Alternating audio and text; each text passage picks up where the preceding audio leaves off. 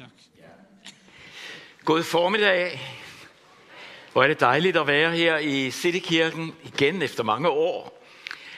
Nogle af jer vil måske kende mig. Nogle af jer vil nok ikke kende mig. Men jeg har været prædikant, forkynder, evangelist, pastor og meget mere igennem rigtig mange år i den danske pinsevækkelse. Men så har jeg også været ude i en meget dyb krise, hvor jeg røg helt ned med fladet og var i en meget mørk ørken i rigtig mange år, efter at jeg først mistede min ældste søn i Afrika, og senere min hustru til lungekræft. Og det gjorde, at jeg kom ud i en sorgens ørken, hvor jeg ikke var i stand til at komme tilbage og komme op til overfladen. Men lidt efter lidt, så kom jeg tilbage. Jeg blev safari-guide i Tanzania. Kvalifikationen var, at jeg kunne kende forskel på en giraf og en antilope, og så blev jeg antaget. Og det var jeg så i en hel del år.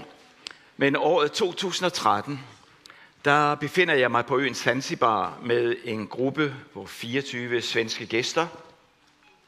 Og på det tidspunkt, der oplever vi, at islamister fra Somalia, Al-Shabaab-bevægelsen, de myrdede 2 katolske præster på øen, mens vi var der. Man brændte 14 kirker, og pludselig kommer der en vind over Tanzania, der aldrig har været der før, hvor budskabet lød, det er tid til jihad, vi skal være det næste islamiske stat, og nu begynder vi med at myrde og alle præster og de kristne. Og det ramte mig sådan, fordi vi har aldrig haft sådan en situation i landet før. Og Gud kalder mig ud af 6 år i en ørken, ud af et mørke, som var så dybt, jeg ikke kunne trænge igennem det. Og så siger han til mig, det er tid til at komme tilbage. Rejs tilbage til Afrika og foren mit folk. Og han gav mig ordet fra 2. Krønikebog 7:14, hvor der står, hvis mit folk, som mit navn er nævnt over, vil ydmyge sig, bede, søge mit ansigt, vende om for deres onde veje, så vil jeg høre det i himlen, og jeg vil tilgive deres synd og læge deres land. Og så kom det sådan til mig, at jeg må samle biskopper og ledere fra alle kirkesamfund og sige, nu er det tid til at blive forsonet med hinanden. For Kristus har kun én kirke, ét legeme, og vi må stå sammen. Og siden da har jeg holdt konferencer over hele landet, samlet mere end 20.000 biskopper og ledere fra alle kirkesamfund. Den video, I skal se et klip af nu, er fra en by i Sydtanzania, der hedder Iringa. 800 ledere fra alle kirkesamfund var samlet der. Og I vil se, at jeg på et tidspunkt går over og henvender mig til de biskopper, der er der. En af dem er leder for over 12 millioner kristne. En anden har 11 millioner. En af de andre har 10 millioner. Så det er ikke sådan en lille kaffeklub. Men Gud har ført mig ind, så jeg får fællesskab med de her mennesker. Og vi har fået lov til at opleve, at en forsoningens vind og en tilgivelsens ånd er kommet ind over landet. Og i dag kan jeg sige, at den islamiske trussel, den er over. Kristi kirke er stået sammen og har gjort noget ved at bede til Gud sammen og anerkende hinanden. Men nu vil jeg lige bare lade os få lov til at se det her. Det handler om, hvad tilgivelse kan gøre.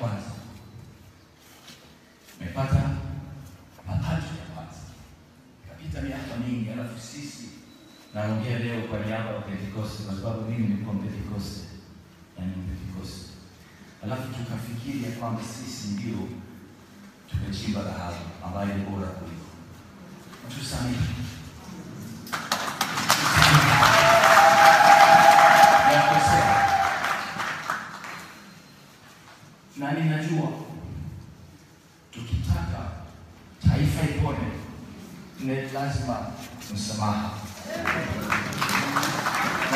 kweli yenu, unaona ngozi yangu ni ya kizungu. Watu wenye ngozi kama mimi wamefanya mambo mabaya katika bara ya Afrika. Tunasikitika hata kutaka kutoa machozi ninapofikiria historia ya watumwa. Napenda kwa niaba ya wazungu kuomba msamaha kwa yale yaliyofanyika kule nyuma.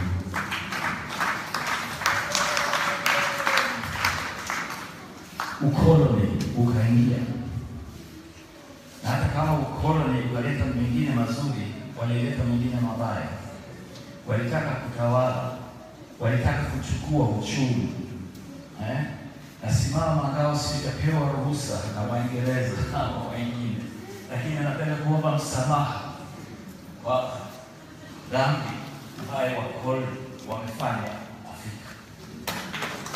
Lakini vile vile kwa upande wa kanisa napenda kuomba msamaha kwa sababu hatukuheshimiana, kwa sababu hatukupendana kama Yesu alivyosema.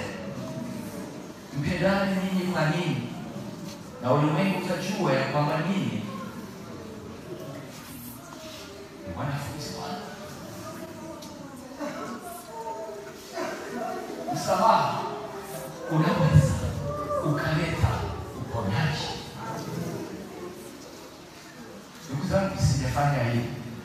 Napenda mimi mbele yenu wachungaji, niname hapa mbele, piga magoti. Napenda mkunje niombee kama ishara kanisa. Napenda kuomba msamaha kwa sababu tumejeruhi mwili wa Kristo, na ndipo tunaposema mabaya juu ya wenzetu ni kama tunaongeza misumari kwenye mikono na miguu ya Yesu msalabani. Tunapowachukia kusema mabaya maovu juu ya wenzetu, tunamsulubisha Yesu tena. Napenda kuomba msamaha kama mtaweza. Naomba mje hapa, maaskofu, wachungaji, tusimame sisi sote. Na kama Mungu ataongeza na nyinyi familia kuomba msamaha, ombe msamaha ili kanisa la Mungu lipone, na Tanzania ipone, na ionekane katika ulimwengu wote ya kwamba watu wa Mungu wamesamehe. Watu wa Mungu wameona uponyaji. Ndugu zangu,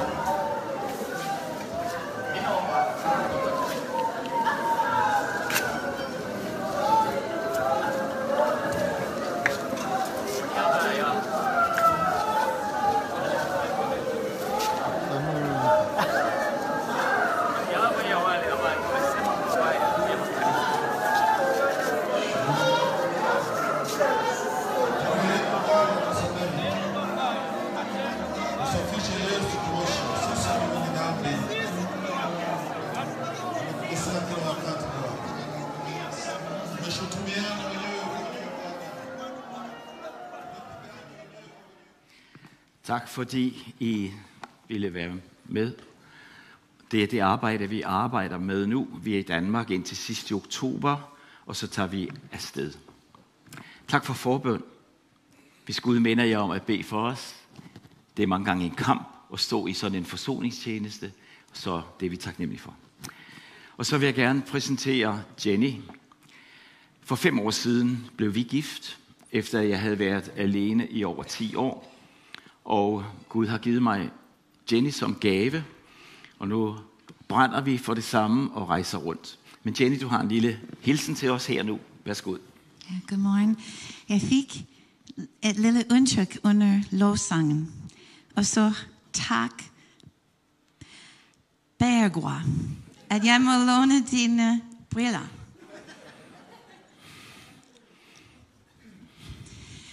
Jeg kan ikke sige jer rigtig godt. Faktisk I ser et lidt skævt ud til mig. Ja. Og jeg er lige ved at få en hovedpine. Men det var det, som jeg så, at Jesus sagde, du må tage dine briller af. Den måde, at du siger på andre, hvis du vil se rigtigt.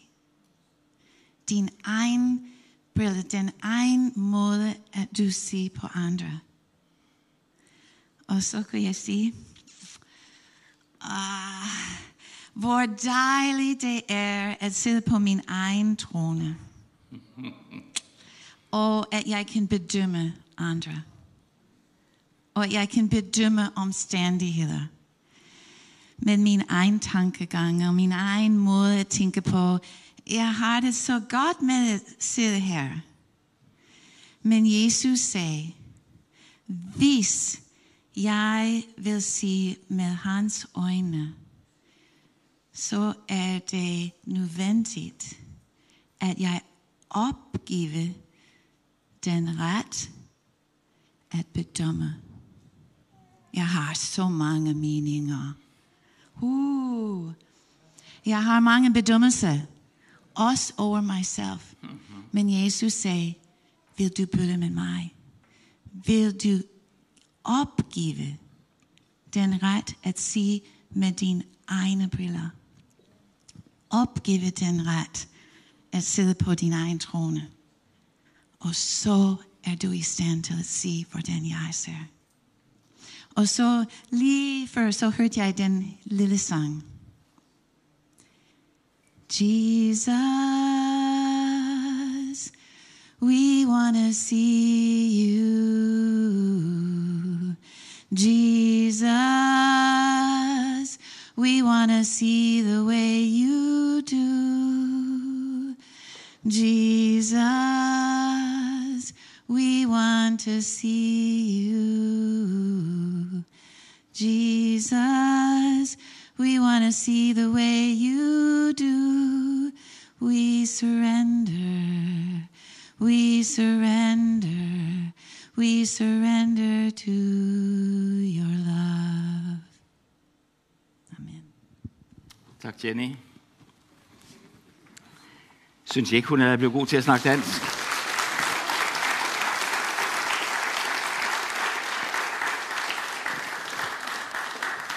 Jeg blev så glad, da jeg kom ind i kirken her til morgen og så Jesus.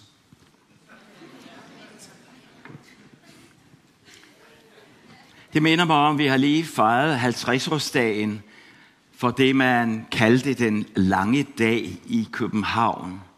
Er der nogen af jer, der har hørt om den lange dag? Det var Jesusfolket, det var hippietiden. Man havde noget. Nu skal vi lige prøve sammen. Kunne vi ikke lige rejse os op et øjeblik? Og så vil jeg spørge og sige, giv mig et J. Giv mig et E. Giv mig et S. Giv mig et U. Giv mig et S. Hvad siger det? Jesus. Tak skal I have. Så er vi tilbage nu i 70'erne. Jesus people. Lad mig profetere. Der kommer en åndelig tsunami over Danmark. Der kommer en ny Jesus-bevægelse over Danmark. Aarhus Universitet, gymnasierne i Aarhus, skal blive mærket af mennesker, der har Jesus i deres hjerter. Gaderne i Aarhus skal blive fyldt med mennesker, der proklamerer Jesus. Mennesker skal opleve kraften i det navn. Det er lige før, jeg bliver begejstret. Nu skal I tænke på, i så mange år, mere end 10 år, kunne du ikke få en begejstring frem i mig. Ikke et smil, ingen glæde. Men Jesus kom tilbage, og han har givet mig en begejstring. Der kom en ung mand på en gudstjeneste over i København for ikke så længe siden og siger, kan du bede for mig? Han var cirka 20 år gammel. Det vil jeg da gerne. Hvad ønsker du? Jeg vil gerne have samme begejstring, som du har, sagde han. Men så var jeg også i en midtjyllands kirke, og en dame kom frem til mig efter gudstjeneste og siger, ved du hvad, du må undskylde, vi ikke er begejstret her, fordi du skal tænke på, at vi er danskere. Men 14 dage efter var der EM i fodbold. Så behøver vi sikkert sige mere, vel? Selv min amerikanske kone Jenny, hun var oppe og råbe. Når Dolberg og Mæle og hele det danske fodboldhold, de gjorde det godt. Og der tænkte jeg, lad os få begejstring tilbage til kirken. Lad os få begejstring vel tilbage. Vi har jo al grund til det. Jesus er jo her, og han er midt på platformen. Okay. I Apostlenes Gerninger 2, vil jeg godt læse fra bogen, hvor der står i kapitel 2, eller vers 22, hvor en af apostlene prædiker og siger sådan her: lyt til mine ord, venner. I kender Nazareeren Jesus. I ved om de mirakler, tegn og under, som Gud udførte gennem ham her i blandt jer. Går vi videre til kapitel 10, vers 38, står der også fra bogen: I har hørt om Nazareeren Jesus, hvordan Gud udrustede ham med helligånd og kraft, og han gik omkring og befriede alle, der lå under for djævelens herredømme. Det kunne han gøre, fordi Gud var med ham. Og vi apostle, vi er vidner om alt det, han gjorde ud over jødernes land, inklusive Jerusalem, hvor han til sidst blev henrettet på et kors. Men Gud oprejste ham fra døden på den tredje dag og lod ham træde synligt frem. Hvem er denne mand, som vi kalder Jesus, som igennem hele historien har lyst op i al mørke? Hvem er han? Han blev født i Betlehem, men det var ikke bare en almindelig fødsel. Der står i Johannesevangeliets første kapitel, at Gud blev menneske, og Gud selv inkarnerede og blev menneske iblandt os. Gud havde et fantastisk projekt i tanke. Han ville frelse verden. Han ville frelse mennesker. Og derfor så sender han Jesus som specielt delegeret til verden. Han kom. Han kaldtes manden fra Galilea. Man siger, det var ham, der kunne få stormen til at stilne på søen. Man siger, det var ham, der kunne forvandle vand til vin. Man siger, at det var ham, som kunne gå på vandet. Er nogen af jer, der har prøvet det? Det er ikke så let, vil jeg bare lige sige. Han var manden, der kunne helbrede de syge. Han kunne oprejse mennesker fra de døde. Hvem er denne mand? Der står sådan her: ordet blev kød og tog bolig iblandt os. Gud inkarnerede og blev som en af os. Han fik også navnet Emmanuel, som betyder Gud, han er med os. Og det skal du vide i formiddag, når vi taler om Jesus, så taler vi ikke om en Gud, der er imod dig. Vi taler om en Gud, der er for dig, der er med dig, der vil dig. Det er lige til at blive begejstret over, ikke? Men hør nu, når man betragter kristendommens entré i denne verden, der hvor det hele begyndte, det med Jesus altså, så det ud til at være dømt til at mislykkes på forhånd. Her kommer Jesus. Han samler nogle mennesker omkring sig. Jeg tror, at der nok ikke var et moderne headhunter-kontor, der havde udvalgt nogle af de her disciple. Vi går jo efter kvalitet og kvalifikationer og erfaring og sådan ting, ikke? Men prøv at lægge mærke til nogle af dem, Jesus valgte. En af dem, han var en tyv. Når man går til Gethsemane have og ser, hvordan tempelvagterne kommer og arresterer Jesus, så får de fat af en af Jesu disciple. Han var så bange, så de fik fat i hans tøj. Han slap tøjet, og så løb han nøgen ind i Jerusalem. Prøv at se, der løber en nøgen mand inde i Jerusalem. Hvem er det? Det er en af Jesu disciple. Det er en af dem, han sagde, han ville bygge sit rige på. Kan I forestille jer det? A bunch of maniacs, some of them. Anyway, altså nogle af dem havde vi aldrig valgt til at være med. Men Jesus valgte helt anderledes, end vi gør. Okay? Da han gjorde sin entré på verdensarenaen, så det ud til at være svagt. Det var foragtet, det var ubrugeligt i menneskers øjne. Men sådan var det, da kongernes konge og herrenes herre, vi kan også kalde ham præsidenternes præsident, da han lod sig føde på denne jord.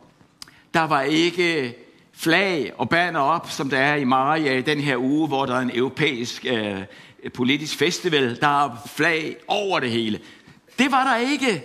Der var ingenting, der annoncerede, at en konge skulle komme. Og når du så spørger, hvor er han født? Hvor var det? Så blev han født og lagt i en krybbe, hvor man lige skulle holde geder for og okser og køer væk, så ikke de skulle næppe til ham. Han gjorde det så vanskeligt for sig selv fra begyndelsen af, når han skulle introducere kristendommen i denne verden. Og det ender så med, at han får en masse modstandere. Jeg skal bare lige se også noget specielt ved Jesus, det var, han ønskede ikke opmærksomhed om sin egen person. Når han helbredte mennesker, som han ofte gjorde, så sagde han, lad være med at sige det til nogen. Vi proklamerer, når vi blev helbredt for en hovedpine, ikke altså? Men Jesus siger, nej, lad være med at sige det til nogen. Og på et tidspunkt, jeg elsker den beretning der, hvor en af hans apostle, han havde lidt svært med skattevæsenet, og han var kommet lidt bagud med termin til skattevæsenet, og så går han hen til Jesus. Det var lidt pinligt, ikke? Jesus, jeg ved ikke, hvad jeg skal gøre, fordi jeg har ikke betalt skat. Kan I huske, hvad Jesus siger? Gå bare ned til søen og fang en fisk. Hallo? Er I her? Han fanger en fisk og lukker munden op, og så var der nok til at betale både for Peters og for Jesus skat. Og jeg kan godt forstå, at de kom og ville gøre ham til et eller andet. Der var et tidspunkt, hvor han havde en lille madpakke med 5 brød og 2 fisk, og han bespiste mere end 5.000 mænd. Og så var der en masse kvinder og børn, så måske der var 15.000 mennesker. Og så kommer man, og man vil gøre ham. Jesus, stille op for vores parti. Ikke? Hvis du kunne blive finansminister her i landet, altså I kan næsten forestille jer, hvordan det ville gå, ikke? Sådan en finansminister, der kunne trylle sådan med midlerne. Men Jesus forsvandt. Han gemte sig. Der var ingen, der skulle gøre ham til noget. Kan I se, hvor anderledes Kristus er? Denne mand, hvis navn er Jesus, han var så anderledes. Og til sidst, så ender han faktisk sine dage på et kors imellem 2 forbrydere, hvor alle hans venner, de har forladt ham, hvor ingen troede på ham mere. Det hele, det blev en fiasko, så det ud til at være.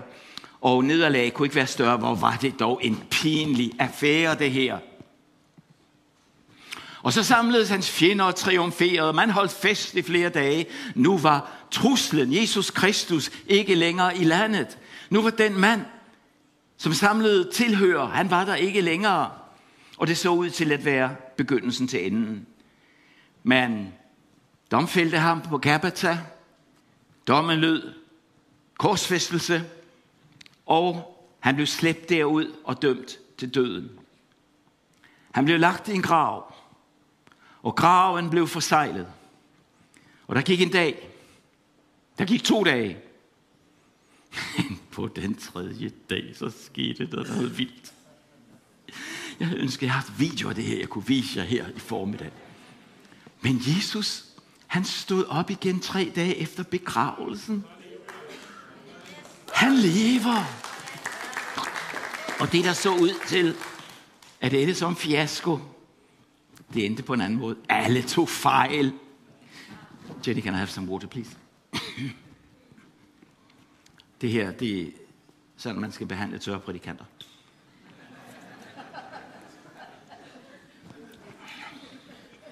Er der nogen af jer, der er tørstige? Jesus, han så kommer og drikke, ikke? Men okay. Kristendommens fjender undervurderet. Satan, som har havet hele menneskeheden fra dag 1 denne verden, hvor han har holdt hans destruktive togter overalt. Han har smadret vores familier. Han har ødelagt vores byer. Han har slået vores verden i stumper og stykker. Han har besat mennesker, så de ikke kan befri sig selv. Mange er blevet afhængige gennem Satans indflydelse. Han har snøret og bundet mennesker, så de ikke længere er herre over sig selv. Og han har plyndret, han har hærget, han har stjålet. Og taget alle de værdier, som mennesket havde fået i fødselsdagsgaver. Og skabelsesgaver, kan vi også sige. Og han har systematisk tæppebombet menneskeheden med destruktive tanker. Så mange de vågner op og har negative tanker fra første stund om morgenen. Og han har spredt skræk og rædsel og krig og nød og elendighed over hele kloden. Og så har han taget en hel verden som gidsler.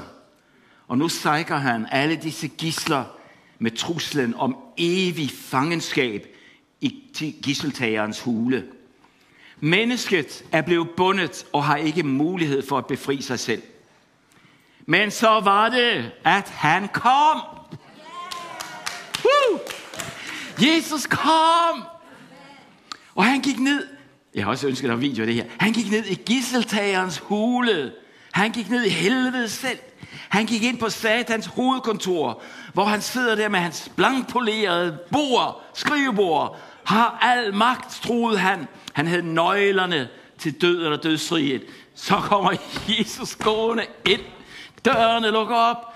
Går hen til Satan og siger, kom så med nøglerne. Og han tog nøglerne til døden og dødsriget. Og der sidder Satan tandløs tilbage. Han tabte gebissel. Men Jesus triumferede over død og grav. Og han vender tilbage. Og nu proklamerer, det er lige før jeg bliver en lille smule begejstret bare. Hold da op. Og ikke nok med det. Han vil give os det tilbage, som Satan har taget fra os. Danmark. Det Satan har stjålet fra vores land. Det vil Jesus give tilbage. Han vil kompensere for alle de negative ting, vi har været ude for. Og nu taler jeg til dig, som har været udsat for negative ting, måske hele din barndom, som har sejket dig og gjort dig deprimeret, og du tager piller, og du kan ikke blive fri. Men Jesus kom for at sætte dig fri. Han kom for at gøre det, ingen anden kunne gøre. Jesus, man kan sige her, at Golgata-forsikring, det erstatter alt det djævlen, han har røvet fra os. Og gennem Jesu død og opstandelse, så er vi blevet retfærdiggjorte, og vi har adgang og får det tilbage, vi mistede ved syndefaldet. Jesus, han kunne godt have vundet ære og popularitet. Der var et tidspunkt, hvor han hænger der på korset, og man kommer og håner ham og siger, hvis du var Guds søn, så kunne du jo bare stige ned af korset.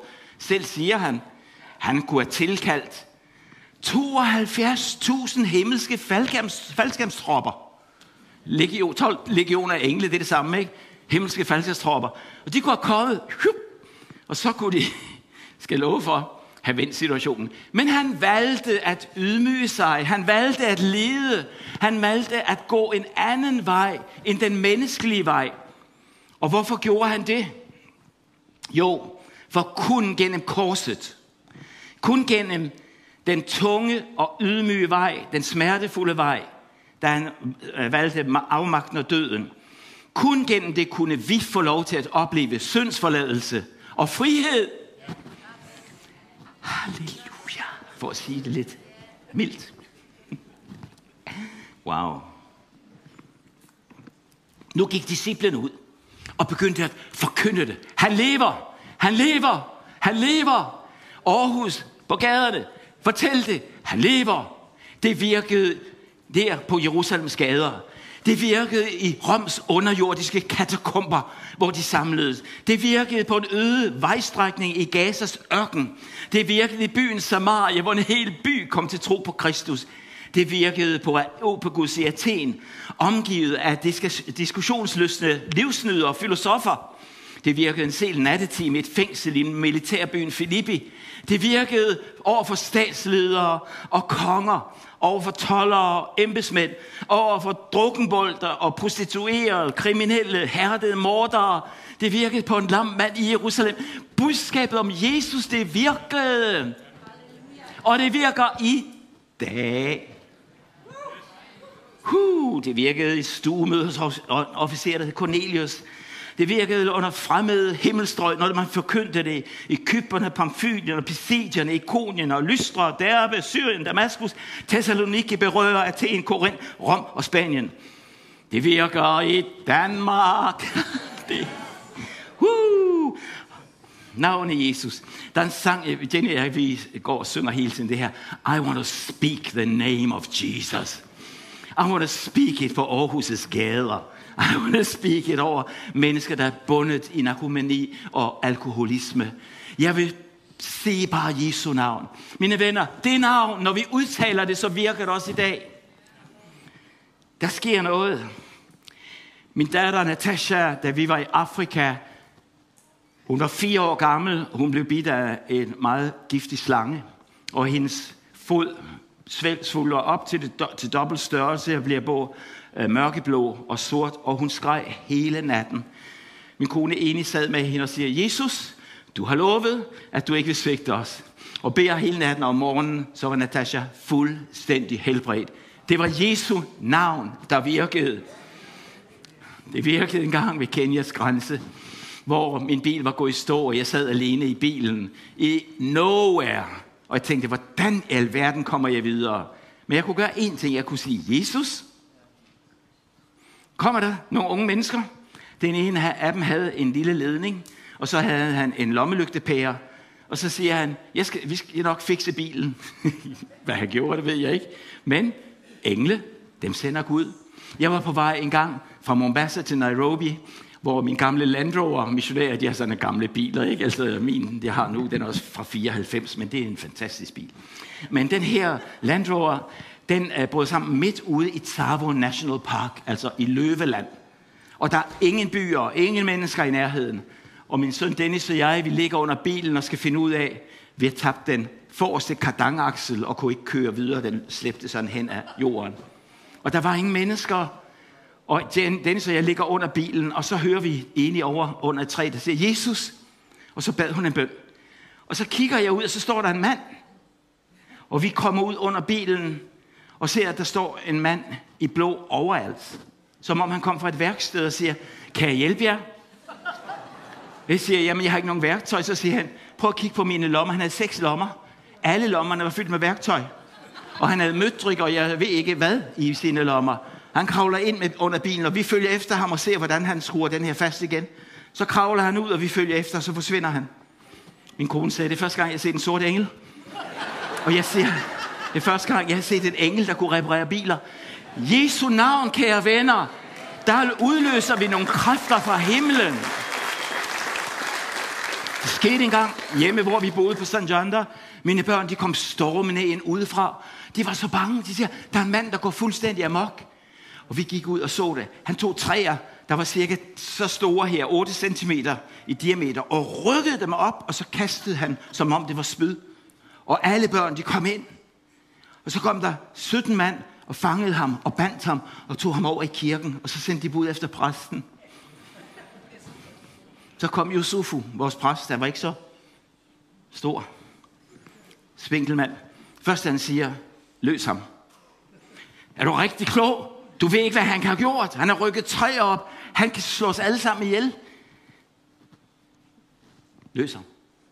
De tog bånden af ham. Så sætter han sig ned. Så siger han, i Jesu navn. Han råbte ikke.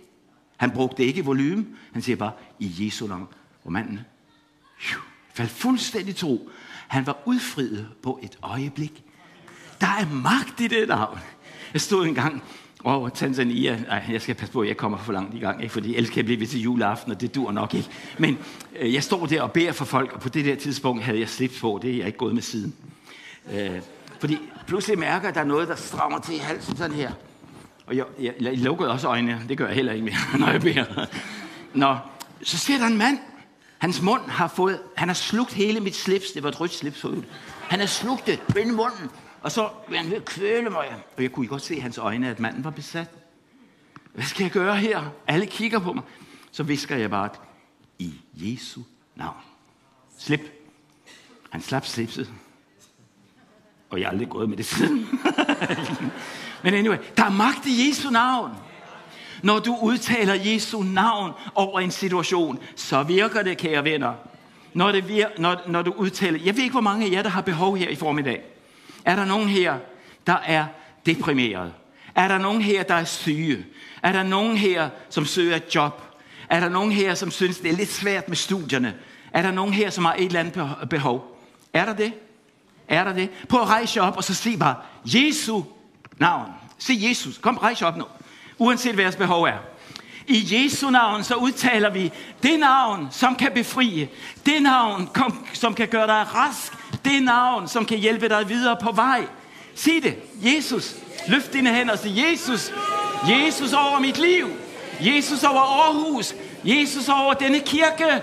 Jesus. Det kan være, der sidder nogen derhjemme. Jeg har det sådan.